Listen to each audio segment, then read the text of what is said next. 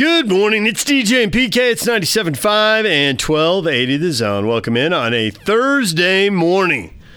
Got a lot of football coming up for you today. Dave Southorn covers uh, Boise State for The Athletic. Tyson Alger also writes for The Athletic. He covers the Oregon Ducks. Our spring football tour will continue. But first, I want you to meet Brian Dunn, Western Region President of Steward Healthcare. It's time to showcase those that are helping all of us through these difficult times. This is a partner profile on the Zone Sports Network. Time to welcome in Brian Dunn, Western Region President of Steward Healthcare. Brian, good morning. Good morning. It's a pleasure to be on your show today. Well, thanks for coming on. And we always like to ask people as uh, we talk to people who run different businesses, you know, how is uh, how has your business changed? Because everything that's happened over the last couple months, and well, Steward Healthcare, I guess everything changed. It has changed significantly. Um, however, to be frank, we have prepared for this. I don't think anybody can prepare for a pandemic, but we go through constant preparation and uh, trials for emergency situations. What it has happened has reduced our ability to provide surgical procedures and provide surgeries to our patients, and, and it obviously has reduced visits to our physicians' offices and different aspects. So, with that in mind, it uh, it, it has uh, significantly reduced our, our business, but we are here 24/7 to care for everyone and anyone. So you talk about how you could be prepared, but you can only be so prepared. So basically, for this pandemic, how much have you been prepared in terms of being able to provide the services that you need to provide? Good question. We constantly have drills for emergent situations such as earthquakes, such as chemical disasters, whatever the case may be but obviously none of us could have prepared for COVID-19, a pandemic. But what we did do is we prepared by stockpiling our PPE, personal protection and equipment. We are part of a national company that also buys on a national basis, and we have taught, educated, we have spoken with, have constant daily um, conversations with our, our providers employees, physicians, everyone in regards to what is it we need to do on a daily basis? Because we're all trying to figure this out on a daily basis and we learn more and more. But I think that as we go across the country and look at our nine different states, particularly two of our states have been hotbeds, and we've learned from them in Massachusetts and Louisiana. We learned from them what to do and what not to do and that has helped us here in the state of Utah. But again, we have stockpiled equipment. We have um, made sure that uh, we we prepared every way to treat according to the uh, CDC. We follow the state guidelines. In fact, I sit on the commission for the state of Utah, the, the Public Health and Economic Emergency Commission, the governor appointed to it to determine exactly how can we, as healthcare providers, one, protect all the people within the state of Utah and get business and economic, uh, get the economy back to a normal basis. So, what can you tell people who are listening who have to have, and I, I don't really like the term elective procedure because it sounds like everyone's, you know, getting collagen shot into their lip or something. Uh, but there are things that you've got to do that you can control the timing on a little bit. And I was reading something that, you know, hospitals in, in some areas, I don't know if it's true of you or not, you know, have, have cut way back on colonoscopies. Well, those aren't completely elective. You know, people need to have them, especially based on their family's medical history, but they're worried about going to hospital and being being exposed to COVID 19, so they're kind of putting it off.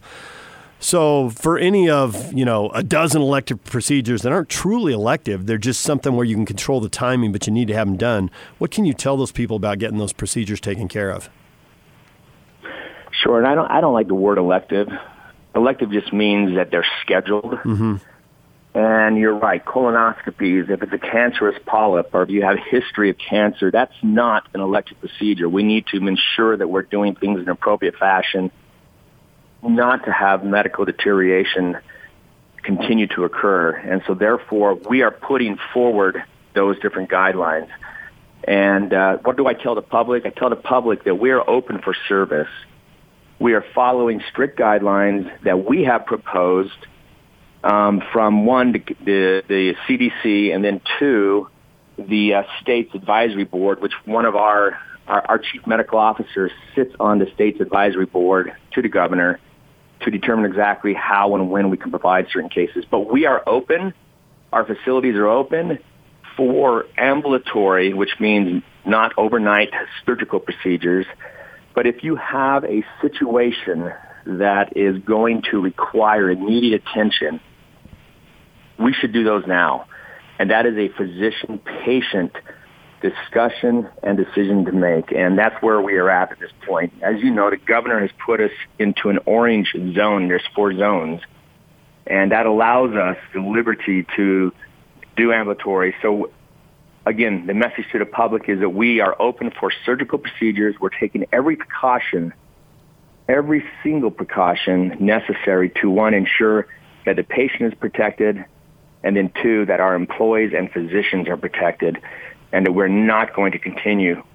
Uh, uh, we're not. We're not going to allow the, the spread of this virus, and we're taking every single precaution necessary in order to avoid that. I'm intrigued about the preparation and how that works, whatever the company may be. And we're talking to you in this specific situation. So, since you've been doing this, you've been preparing all the time, and now you've been living a certain way for several weeks now. How much better have you gotten in your operation during the time of that you've been operating in this way? Great, great point. Um, we have daily conference calls on a national level and a local level, whereby we'll take best practices and we'll take those practices not only what happens across the United States, not only within our system, but throughout other systems. And we have learned from those different aspects and applied them within our hospitals in order to become daily prepared and prepared better day by day by day as we go forward. So again, I don't think anybody can tell when is COVID-19 going to cease? When's a vaccine? You know, I've heard the vaccines proposed in September, potentially at the earliest. But until we have a vaccine, I don't know if anybody's really going to have a level of comfort. But I do know that uh, uh, based upon our daily communication, daily education, that we have become better. We know more about this pandemic. We know how to treat it. We know what works. We know how to protect the patients and the employees and what to do based upon daily conversations, communication, and learning. Brian, we appreciate a few minutes. Good luck going forward. Thanks for joining us. Thank you. Let me just say one thing. Sure. Happy Nurses Day. This is National Nurses Day, and I want to ensure that our nurses who are on the front lines know how much we appreciate them, respect them, and we are we owe a lot to them. We appreciate that, Brian. Thanks for joining us. Thank you. Take Br- care. There's Brian Dunn, Western Region President of Steward Healthcare. When we come back, Boise State football with Dave Southorn from The Athletic. Take the zone with you wherever you go. Let's go. Download the all new Zone Sports Network app on your phone and get live streaming of the zone as well as podcast editions of every show. From Salt Lake to Shanghai, Provo to Portugal, or Ogden to Oslo, wherever you go, we'll tag along. Let's go. Download the new Zone app by searching Zone Sports Network wherever you shop for apps. It's the Zone Sports Network app from 97.5 1280 The Zone and the Zone Sports Network. DJ and PK, it's 97.5 and 1280 The Zone. We're joined by Dave Southorn, the Boise State writer for The Athletic. Dave, good morning. Good morning, guys. Hey, as, as, I said, always always glad to be on with uh, David and Patrick, just like uh, me and my brother. So, uh, hope you guys are doing good. We're doing well. And before we get to breaking down the Broncos, I'm curious first uh, the attitude among the fans and also, uh, you know, more the team and the staff. And I know I'm asking two questions at once, so you can keep them straight here. I know you can do it, Dave. Uh, but we're always looking for rivalries. And my theory is that rivalries happen when somebody takes something away from somebody else. You wanted that, you wanted back. So it's tough for BYU because they're an independent, right? So you can't have the conference, you can't battle for the conference championship with somebody. Mm-hmm. But Boise State wants to go to one of the New Year's Six bowls and they were 12 and 1 after they beat Hawaii to win the conference championship and the one was the loss to BYU. How much did that juice up the rivalry? How fired up were people about that and how much will that amp up the game the next time they meet? It's going to really amp it up, and, and the funny thing is, is that you know, I I just we have a story. Um, I, I on Monday I published a, a fan survey, and left it open ended, asking about who Boise State's biggest rival is, and I I have the feeling it's going to be it's going to be BYU, and I and I think that uh, what really helps it is that it's been competitive. Um, you know, obviously Boise State had a decent run where games were still close, but they won them. But BYU won the last one, and the fact that yes, if if they hadn't lost that game, they would have been in a New Year's Six bowl. They would have they they would definitely would have done it, and um, I think with uh, with the way that that game went, the fact that Boise State didn't have you know their best quarterback playing, they didn't have um, you know a, a very good showing down there. I think it's really going to fire people up, and I think that if you think about what they have at, at home this year, they have seven home games. They have Florida State coming in, Utah State comes in, and BYU, and I think that the fact that they've been by far the most competitive team with Boise State year in year out, maybe with the exception of Air Force. Uh, it, I, I think it, it really it really gets people fired up, and I think this year where the game lies, it lies in a similar place that it did last year on the schedule. So I think that they have a lot of good reasons to be looking forward to that game, and I, I think that last year really is going to keep it going. So, as far as the team goes for next season, start from the administrative standpoint. They lose the quarterback coach coordinator, Zak Hill. I hope you're going to tell me he's awesome because I'm a Sun Devil grad and he's gone down to the desert at Arizona State. So, he's gone now, and they were really good under him. I think he was there, what, for four years? Five years. did an ex- yep. Okay. Did a pretty good job, and which is why uh, Herm Edwards hired him, obviously. But tell us about this other guy that they have replacing and how much Harsin is going to give him uh, the ability to run the offense?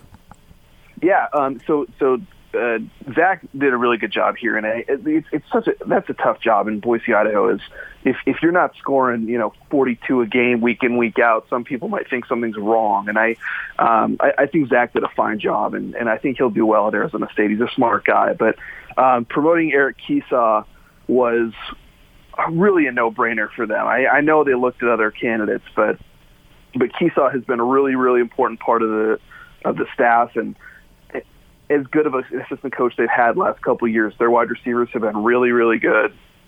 That was Eric's job. Now he takes over as the OC quarterbacks coach, and he has experience doing that. He did it at Colorado. He did it at Washington. He's done it at Fresno State. He's done it before. When he's had those both responsibilities, his offenses has usually not been very good, but he's been in tough situations in those places. So I think that um, history isn't necessarily on his side, but his experience in Boise, he knows the offense. Um, he's a very smart guy. He's well liked. Um, I, I think it won't be a change really at all. It's, the system's going to be the same. Um, he knows it. He knows the personnel. He's worked with the quarterbacks before, although not as closely. Um, and, I, and I and I think that they're not really going to miss a beat. And if you look at what they have coming back with, you know, their best quarterback, thousand yard rusher, you know, one of the best receivers in the conference in the West, and Khalil Shakir. I think he's going to be just just fine. You know, I think uh, just because of the nature of the quarterback position, people, you know, follow them and know them. But Boise State's had some good running backs over the years. And it's not just that they have Holani coming back, who's a 1,000 yard rusher you reference, and he did it averaging over five yards a carry. You know, if you do it under 5 mm-hmm. that's just kind of a volume thing. But over five yards a carry, I think usually gets you attention. But to have a freshman, a sophomore, and a junior running back, and the the three of them combined average seventeen hundred. That is, I think the cliche is that's a lot of mouths to feed. Uh, is it going to be those three in that in the same order? They pretty much the pecking order pretty much established there, or can there be some competition at that spot? There will be competition, but the, the pecking order, I think, I think really kind of sh- shook itself out last year when um, Rob Mahone, you know, at the beginning of the year, he ran for 142 at Florida State, and we all thought, oh, there's the next thousand yard back. But he just kind of fell off a little bit. He got dinged up here and there. Um, you know, he's occasionally had fumble issues in the past, and George Holani was a big time recruit for a good reason, and he, as you kind of alluded to, he didn't have a big volume because he didn't take over as a starter until midway through the year. He got a lot of work early on, granted, but midway through the year, it wasn't until he became the starter. But but this year, I really do think that it would be George Holani one. and you have Rob Mahone, who's you know 220 pounds um, as the number two back, and that number three um, that you mentioned Andrew Van Buren. Van Buren's checking in about 230 right now. So those two power backs with with Holani, who's a little more slippery, um, but still pretty versatile. Um, I, I think it's a pretty good combo. They're very happy with it because they have those three and only one other scholarship running back. They did, they haven't added any others yet. Didn't add any in this last recruiting class. They seem pretty content with where they were, and I, I think it, it'll stick as, as it was at the end of the year. Bachmeier, the quarterback, as a uh, what a freshman last year, I'd have to say mm-hmm. that he was overall pretty good. I mean, it was sensational against Florida State. Uh, made some freshman injury uh, mistakes, had some injuries too, but it looks like they've got something in him. Correct? Yeah, he he's if, if you look, he's um, you know, at least according to twenty four seven, the second highest recruit in terms of rankings they've ever signed. Um, he came in with so much hype and he lived up to it for the most part. You know, he started right away as a true freshman. That had never happened here. Um, a true freshman starting on opening day for for Boise State. So he um, he he has a lot of people excited, and I think that as you kind of mentioned, they when he got hurt kind of midway through the year against Hawaii, he had been averaging almost 200 yards a game passing when he started, and then then he came back for one game against San Jose, wasn't great, got hurt in that game. And then and then when he came back again against um, against Washington, wasn't wasn't at his best. So I think that you know with if he hadn't gotten hurt, it would be really really interesting to see where he goes. And and and he's been everything that they've kind of wanted. Um, the ceiling's really high. You look at the numbers and they look good, but you got to consider that he of course didn't play all season, only played in eight games. So um, so I think that the sky's the limit for that guy. He's definitely going to be the starter. They, they bring back Chase Cord, who started against BYU last year. Um, but but it, it's Hank's job, and and I think they're really excited about the future with him, especially if he can correct some of those you know true freshman mistakes he made last year, taking hits he shouldn't have, maybe throwing some passes deep into double coverage that were not smart. Those sort of things. If he can fix those, um, he's going to be the next really good one that they've had up here. So that leaves the receiving core. John Hightower's off to the Eagles, but Khalil Shakir is back, and he had over 800 yards receiving. C.T. Thomas is back too. Who else can they add to that group? And is Shakir the the ace? Yeah, yeah. Shakir, I think I think is the guy that people, uh, maybe more so than Hank, people are excited about up here. That just um, the, you know he has been so versatile for them, scoring you know six receiving touchdowns last year, three rushing, even threw one. Um, he, you know, he's he's a guy that played a lot of running back in high school, so so Boise State's used him on you know the jet sweeps and the and the wildcat stuff, and um, Khalil's going to be going to be the number one for them by far there, and, and you mentioned CT. Um, Octavius Evans, who's a senior, had a pretty decent game last year against BYU. He had I think five catches, and he um, he's been a guy that they've had really high expectations for, but two years ago he got hurt, got lost in the shuffle last year. I think this is the year that he's really going to be able to you know, break out, you know, be that 30 to 40 catch type guy. And, um, and, and right behind him, I, I, they have, they have some talent. I, you know, I think that one of the guys that would stand out to me is Stefan Cobbs, who's a sophomore.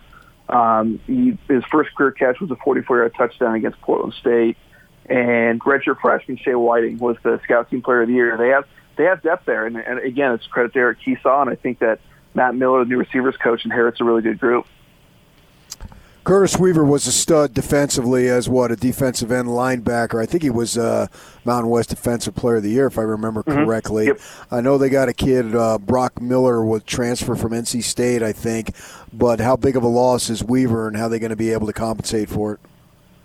Weaver is a huge loss. You know, he was you know left as the, the you know he only played three years, but left as the Mountain West all time sack leader. He had 34, so um, th- that's gonna be a big miss. But there there is like I think a bit of a silver lining in that last year toward the end of the year he was he was dinged up a little bit, just wasn't as productive. Um, he had one sack in the last five games, but in those five games, Demitri Washington, who was his backup, he had four, and um, Washington is just kind of the next man up at that position, and all coaches have not shied away from putting really high expectations on him. So I think he's a guy that will definitely, you know, be in the mix to maybe have double digit sacks. And there's other guys in that group. Casey Klein was a four star signee last year who redshirted.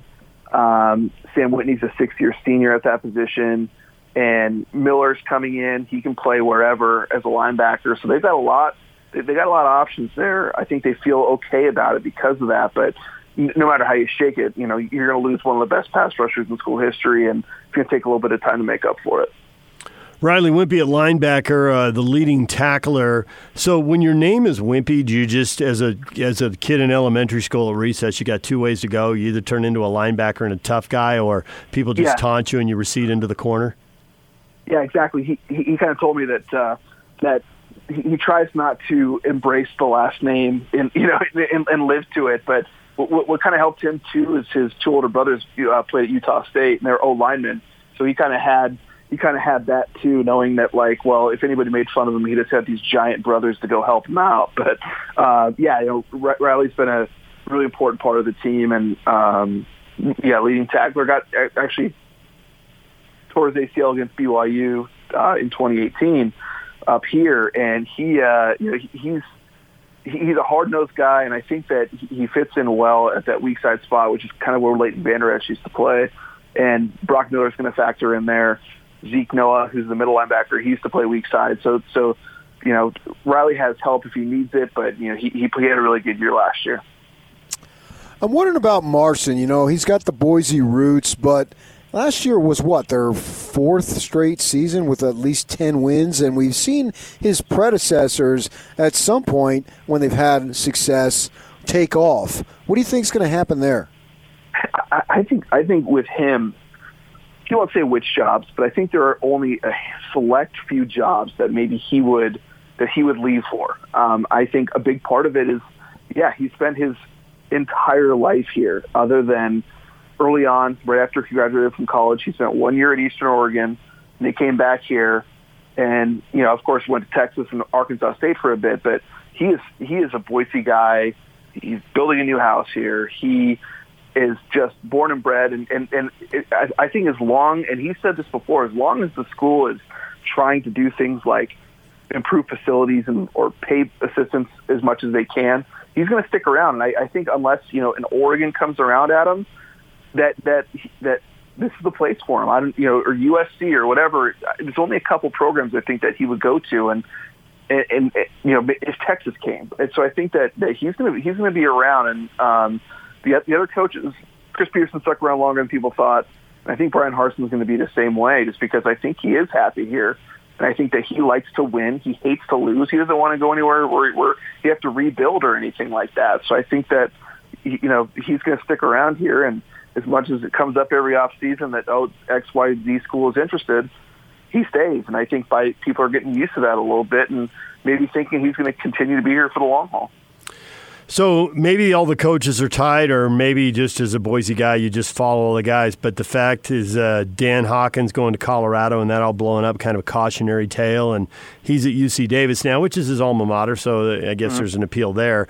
But it's kind of uh, that's just kind of the cautionary tale, and they know how good they have it, unless they really hit a home run.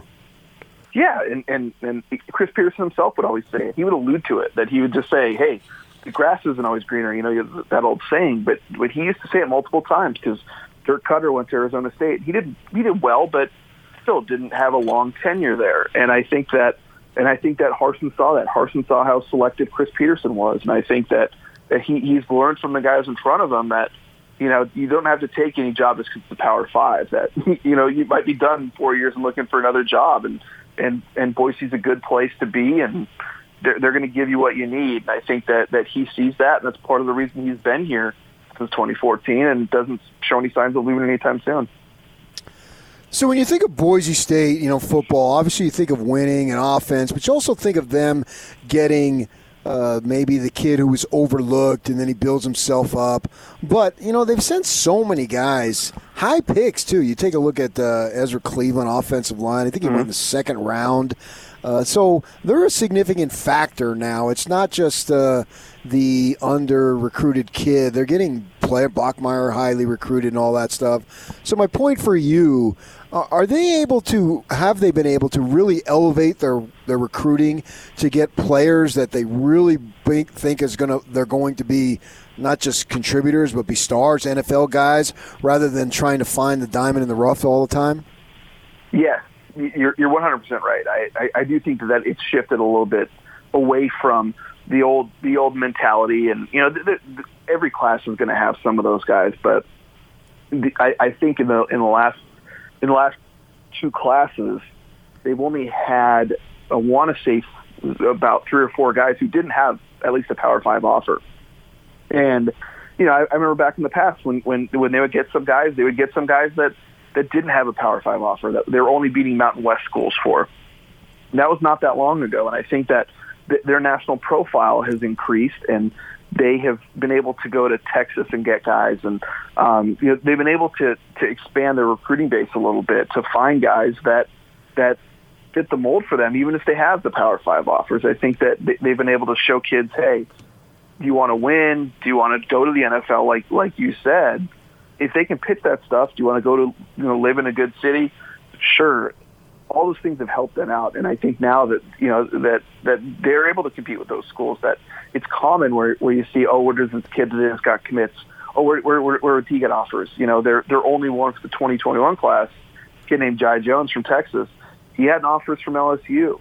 He had the offers from Texas A&M. So they're able to pull some of these guys out. And now that, as you said, that should now be their recruiting you know, that should be their identity, is that they can beat those schools. It's not just finding the guy that played an eight man ball in Riggins, Idaho. They've got they've got more than that. And I think that uh, as as the wins total up, it really helps them and get those sorts of guys.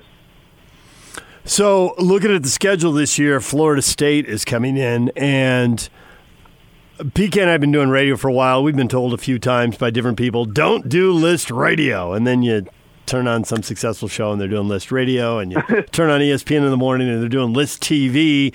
And I was thinking, if you did a column there, a list of the best, the biggest name opponents, the most exciting opponents to get people fired up where would Florida State fit on the list? Who are the other big dogs who've been in? I remember Oregon.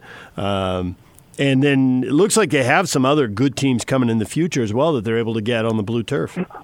Yeah, the, a lot of those games, a big, big credit goes to Mark Coyle, who's now the AD at Minnesota. Um, you know, Mark did a great, great job scheduling back when he was here. Um, Florida State, of course, being the big one. Florida State, that game, like when it got announced, man, like seven, it was seven years ago, it was 2013 when that game got announced. The people couldn't, they couldn't believe it up here. You, you don't get Florida State coming into Boise. They think they can compete with Florida State, but those teams never want to come here. So there has been a challenge in terms of getting that quality of opponent up here. So I think that would have to be number one in terms of the excitement level. And the only reason I even hesitate is because Chris Petersen came up here uh, in his second season at Washington, and that, of course, was a madhouse. But that Washington team, they were still not quite there. And I think the the, the level of talent at Florida State and, and the name, people get excited for that. So Florida State won that Washington game number two, but of course we can't forget that you know Oregon came up here in two you know in 2009, the LeGarrette Blunt game, the Byron Hout post game thing, and that was a huge deal too. Oregon, of course, you know, ended up having a great year that year too, and um, so those three, I think, would, would have been the biggest. You know, the the 2015 Washington, 2009 Oregon, but I, I would I would put Florida State number one. Well, Oregon or Oklahoma State, uh, Michigan State, mm-hmm. UCF coming in, so there are there are some big name teams headed up there in these coming years. Well, Dave, it's good to talk to you, and uh, say hi to your brothers, David and Patrick. Yeah, I will absolutely, guys. You guys take care. The spring football tour continues with Dave Southorn, Boise State writer for The Athletic. Coming up next, Tyson Alger writes for The Athletic and covers the Oregon Ducks. Take the zone with you wherever you go. Let's go. Download the all new Zone Sports Network app on your phone and get live streaming of the zone as well as podcast editions of every show. From Salt Lake to Shanghai, Provo to Portugal, or Ogden to Oslo, wherever you go, we'll tag along. Let's go. Download the new Zone app by searching Zone Sports Network wherever you shop for apps. It's the Zone Sports Network app from 97.5 1280 The Zone and the Zone Sports Network. DJ and PK, our spring football tour continues with Tyson Alger, Oregon Ducks writer for The Athletic, and he joins us on the Sprint Special guest line. Sprint makes it safe and easy to get what you need online. Visit sprint.com for online services and local store availability. Tyson, good morning. Hey, good morning. Thanks for having me on. Hey, before we get to the uh, the Ducks and this team coming up, I, I saw a headline this morning, and you can kind of explain to us and our listeners what's going on as much as you know. Um, you know, here everybody thinks of the Oregon Ducks as the Nike Ducks, right? Phil Knight is there. He has spared no expense, building buildings, paying staff, and all that. So it seems like if Oregon has a quarterback who's a high first round draft pick, he would immediately be a Nike guy, but apparently that's not true. What's going on? Oh man, I I, I haven't seen this story. So, so John Canzano wrote something that at six pick in the draft, and he's not signing with Nike. And what the heck is up there? I don't know. It's kind of a footnote. What do I care who someone signs with apparel? But I guess I just always I don't see much daylight between Nike and the Oregon athletic department, so I just kind of assumed. Yeah, that that that would surprise me. Um, yeah, I mean it, it, especially, um, and, and like I said, I haven't seen the story yet, but I mean, you know, Herbert grew up in kind of like the Oregon environment and uh, around Nike and, and all that. So, you know, you kind of assume that Oregon's top athletes are. I mean, like when Sabrina Ionescu uh, was drafted by New York, like everyone just knew that she was going to uh, sign with Nike. So, um, yeah, I, that that that's that's a little surprising to me because I mean, like if you if you go back five years ago when like Marcus Mariota was coming in, like it was uh, an absolute sure thing that uh, Mariota was was going to be a Nike athlete. So yeah, that that that would be surprising to me. Hmm. So I got three or four candidates here. Who's replacing Herbert? Uh, it's gonna. It's probably going to be uh, Tyler Shough. He was Herbert's backup last year. He'll be a redshirt sophomore this year. Um, the the tough thing, especially with losing this spring, though, is you know none of these guys behind him um, that that were on the roster have really had any playing time. I mean, Shough, uh, Herbert was a four-year starter, so basically yeah. all Shough's been able to do is kind of get some mop-up duty when when the Ducks are up big.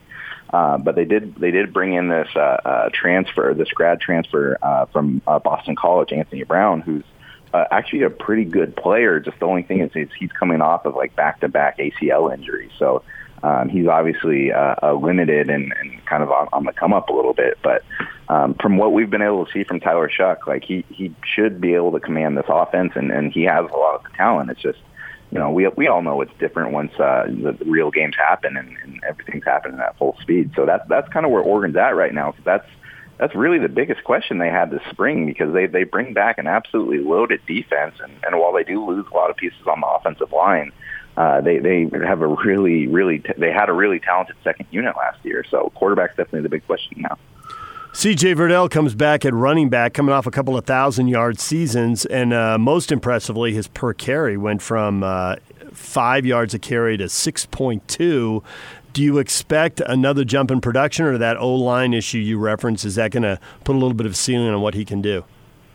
I, I think Verdell still has a higher ceiling if he can stay healthy, but that's been the biggest thing for him. Um, you know, if, if you watch the way he runs, he's a little cannonball. He, he's not a, a huge guy. I mean, he's stocky, but he's only about five foot ten, and he just uh, runs over guys and, and runs at dudes. So every week it seems like he's got some sort of like you know bruise or bump or um, you know some is, is limited in some regard. So if if he can actually stay healthy for a year, I, I don't think he's he's reached his potential. Now, obviously, um, you know, I don't expect the line to be better this year than it was last year because the line was pretty darn good last year. But I, I don't expect it to take a, a significant drop off next season. But yeah, it's it's it's funny because like there are some games where you'll watch Verdell um, and you just think like, man, th- this kid's probably the best runner in the Pac-12. But then like he'll just disappear uh, in, in some other games, and I think a lot of that is just due to um, him being a little bit injury prone. Everybody's going through this, but without the spring ball, how much do you think it's going to affect the Ducks, considering they have coordinators who are new on both sides of the ball? Right. So on on offense, it's going to be it, it'll be different. I mean, luckily they were able to get Moorhead in there like in, in late January, and, and they were able to get four practices in. So I mean, obviously that's not the 15. It's not close to it, but they do have some tape, and they are able to kind of show uh, players what they were doing right, what they were doing wrong. Um, but yeah, I mean, obviously it's, it's not an ideal situation. Uh, fortunately, I, I, I do think Moorhead's uh, system is, uh, you know, it, it's not familiar to what Arroyo was running by any means. Like this is going to be way a, a lot more high tempo, a lot more quarterback running, but it is very similar to what Oregon was running when like Chip Kelly was here. So there are a couple uh, stalwarts still kind of like in, on staff or as analysts that were around during that time that, that can help with that transition. And then, um, you know, on the defensive side of the ball, they, they do have a new cornerbacks coach in Rod Chance, but that's a, that's a, um, a, a veteran group. Uh, Andy Avalos, defensive coordinator, is coming back for his second season. Uh, I think that guy's probably a head coach candidate following this year. I mean, he he absolutely transformed Oregon's defense last year, which was already a good defense from the year before that. Um, he's young, he's kind of up and coming, so uh, if they put together another good defensive season, uh, keep an eye out for him on kind of the head coaching trail. You know, the receiving corps didn't really have uh, a star necessarily, uh, even though they had a couple NFL guys. So you got to replace now Jacob Breeland, the tight end, is off to I think it was the Ravens, and Juwan Johnson to the Saints. Is it going to be kind of the whole committee thing? Are they going to have depth and be able to spread the ball around uh, three, four, five receivers, or are we going to see with the new offensive coordinator maybe you focus on a couple of the returning guys and uh, maybe there's a thousand yard receiver this year? Yeah, it's it, it's interesting because they do have they do bring Johnny Johnson back, who I believe was around like eight or nine hundred yards last year, and it was a very yeah. quiet eight or nine hundred yards. You know, he, he was a guy that kind of just um, just kind of quietly put up numbers, and, and was never overly spectacular until I mean he had a couple just circus catches in the Pac-12 title game. But um, you know, I, I expect him and Jaylon Redd to kind of be like the two mo- most consistent guys. But then again, as we talked about, they got a new quarterback. You you got a guy that's developing relationships with new guys and chemistry. Um, but they they do have a fair amount of like redshirt freshman, sophomore type receivers that uh, that could be pretty intriguing this year. This kid Bryan Addison, he's like six foot five, and he, he can jump out of the gym. Um, and then they they got a USC transfer last year that had to sit out. Devon Williams, uh, he's like six five too, and and that's something that Oregon really outside of Juwan Johnson last year, they didn't really have any like big bodied traditional kind of like red zone type receivers. So. Um, it'll, it'll be kind of interesting to see how some of those younger kids uh, get worked in through the mix this year. So I know Utah still has nightmares about number five defensively getting all over the place. I know they got just about everybody, even got backups in the defensive secondary coming back. But Kayvon Thibodeaux, I could argue, is right now today the best player or the best player to cause disruption in the Pac 12, can I? Yeah, he he, he was absolutely absolutely uh, amazing to watch last year because you could just see him get exponentially better each week. I mean, if, if you go and look at his season last year, he didn't do anything uh, for the first four games, and then you could just kind of see him figure it out. And you know, he finishes with nine sacks over like the season's like last nine games, and and that uh, in the Pac-12 title game and in the Rose Bowl. I mean, guys just couldn't block him. His his first step and, and just some of the techniques with his hands are just uh, incredible, especially for a guy that was a true freshman last year. This guy was a true freshman on the defensive line, and he was undersized. He's added weight this offseason. He's gotten stronger. Um, it's uh, be- between Pen- uh, Penei Sewell, who could potentially be a, a top three pick in next year's draft, and then Thibodeaux, who could be a top three pick in, in the year after his draft. Uh, Oregon's got pretty pretty high top end talent right now. We're joined right now by Tyson Alger, Oregon Ducks writer for The Athletic. So, special teams, you know, usually in the Pac 12, no matter how good you are, there's a couple close games, there's an upset. So, kicking can matter. Camden Lewis, as a freshman, had one of the oddest stat lines. The guy was five of six outside of 30 yards, but he was four of eight on field goals shorter than 30 yards. What was going on? Has that been fixed? Because that's pretty deflating to get down there close and miss a chip shot field goal.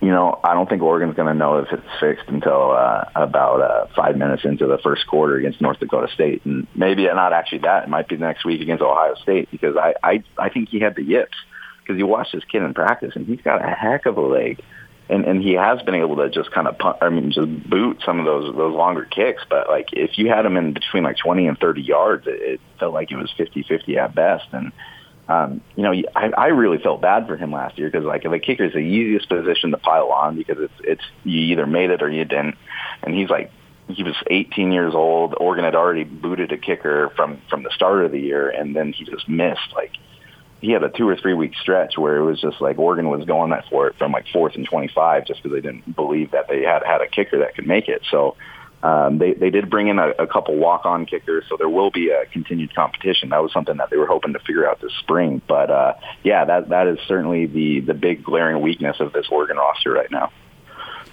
Also, too, in that Pac-12 title game, the safety Brady Breeze played very well, and I think he was to the Rose Bowl defensive MVP. He's coming back for his senior year. Was that a surprise? Because is he an NFL guy and could have gone? Nah, absolutely not. He couldn't have gone. the The Pac-12 title game was like the second game he's ever started in his career.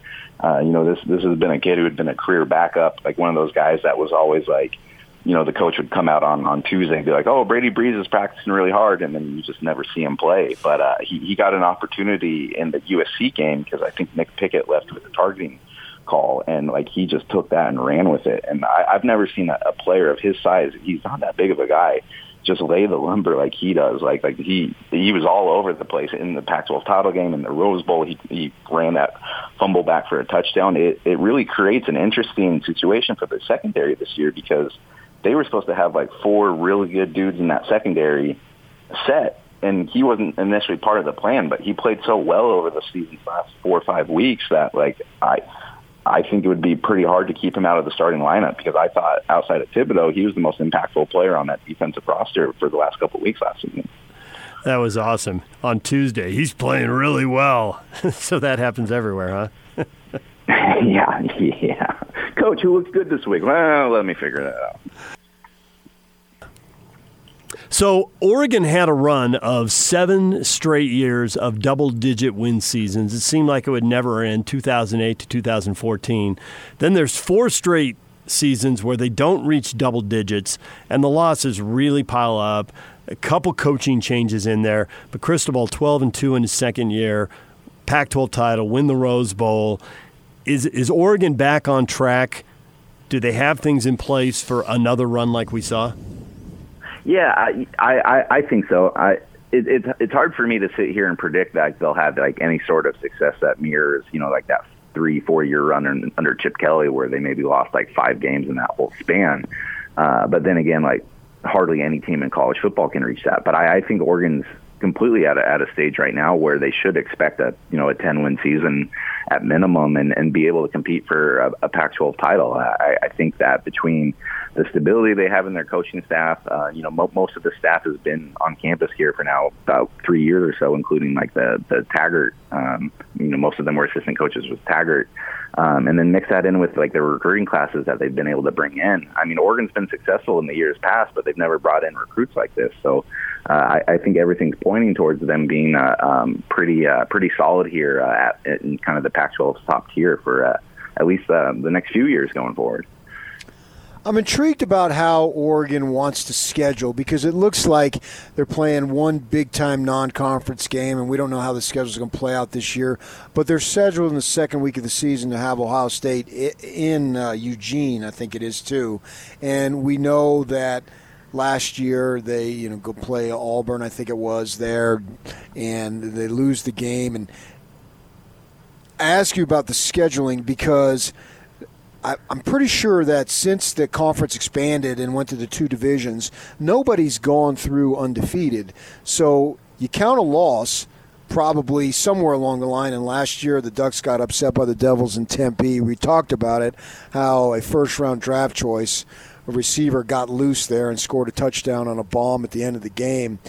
And so the point being, you know, why go with a big time non conference game? Because if you lose that and then you lose one conference game by three points, all of a sudden you're out and you're not being considered for the playoff. And you know, if you if you lose to Ohio State, eh, if two losses is going to take a Pac-12 team out, no matter what, it seems why bother to play those big time non conference games? Yeah, it's it's it's a tough situation because I, I agree with everything you just said. I mean, if you look at Oregon season last year, if, if they would have played a cupcake in week one, uh, that ASU loss might have not taken them out of the entire playoff running. At the same time, uh, if you kind of look through Oregon's history, they've done this a lot over the last 20 years. They they, they play pretty big marquee non-conference games. You can go back like the the the back-to-back top 10 years with uh, Michigan State, or the year that they played LSU, uh, com- coming off of the national title game. Um, that's that's kind of they like that. They they like getting those early season headlines. I mean, basically Auburn and Oregon controlled the the I mean the the preseason hype narrative for about two months last season, going into that August game at Cowboy Stadium. Um, so it's it's certainly risky.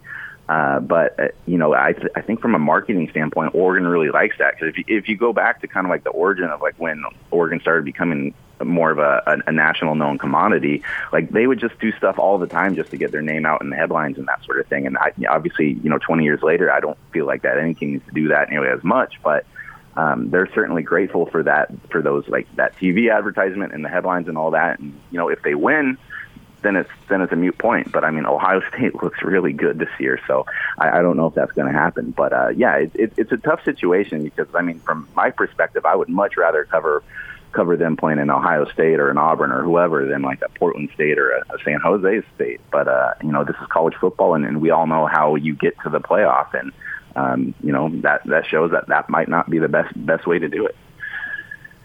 Tyson, we appreciate a few minutes. Thanks for uh, thanks for talking uh, Duck football with us.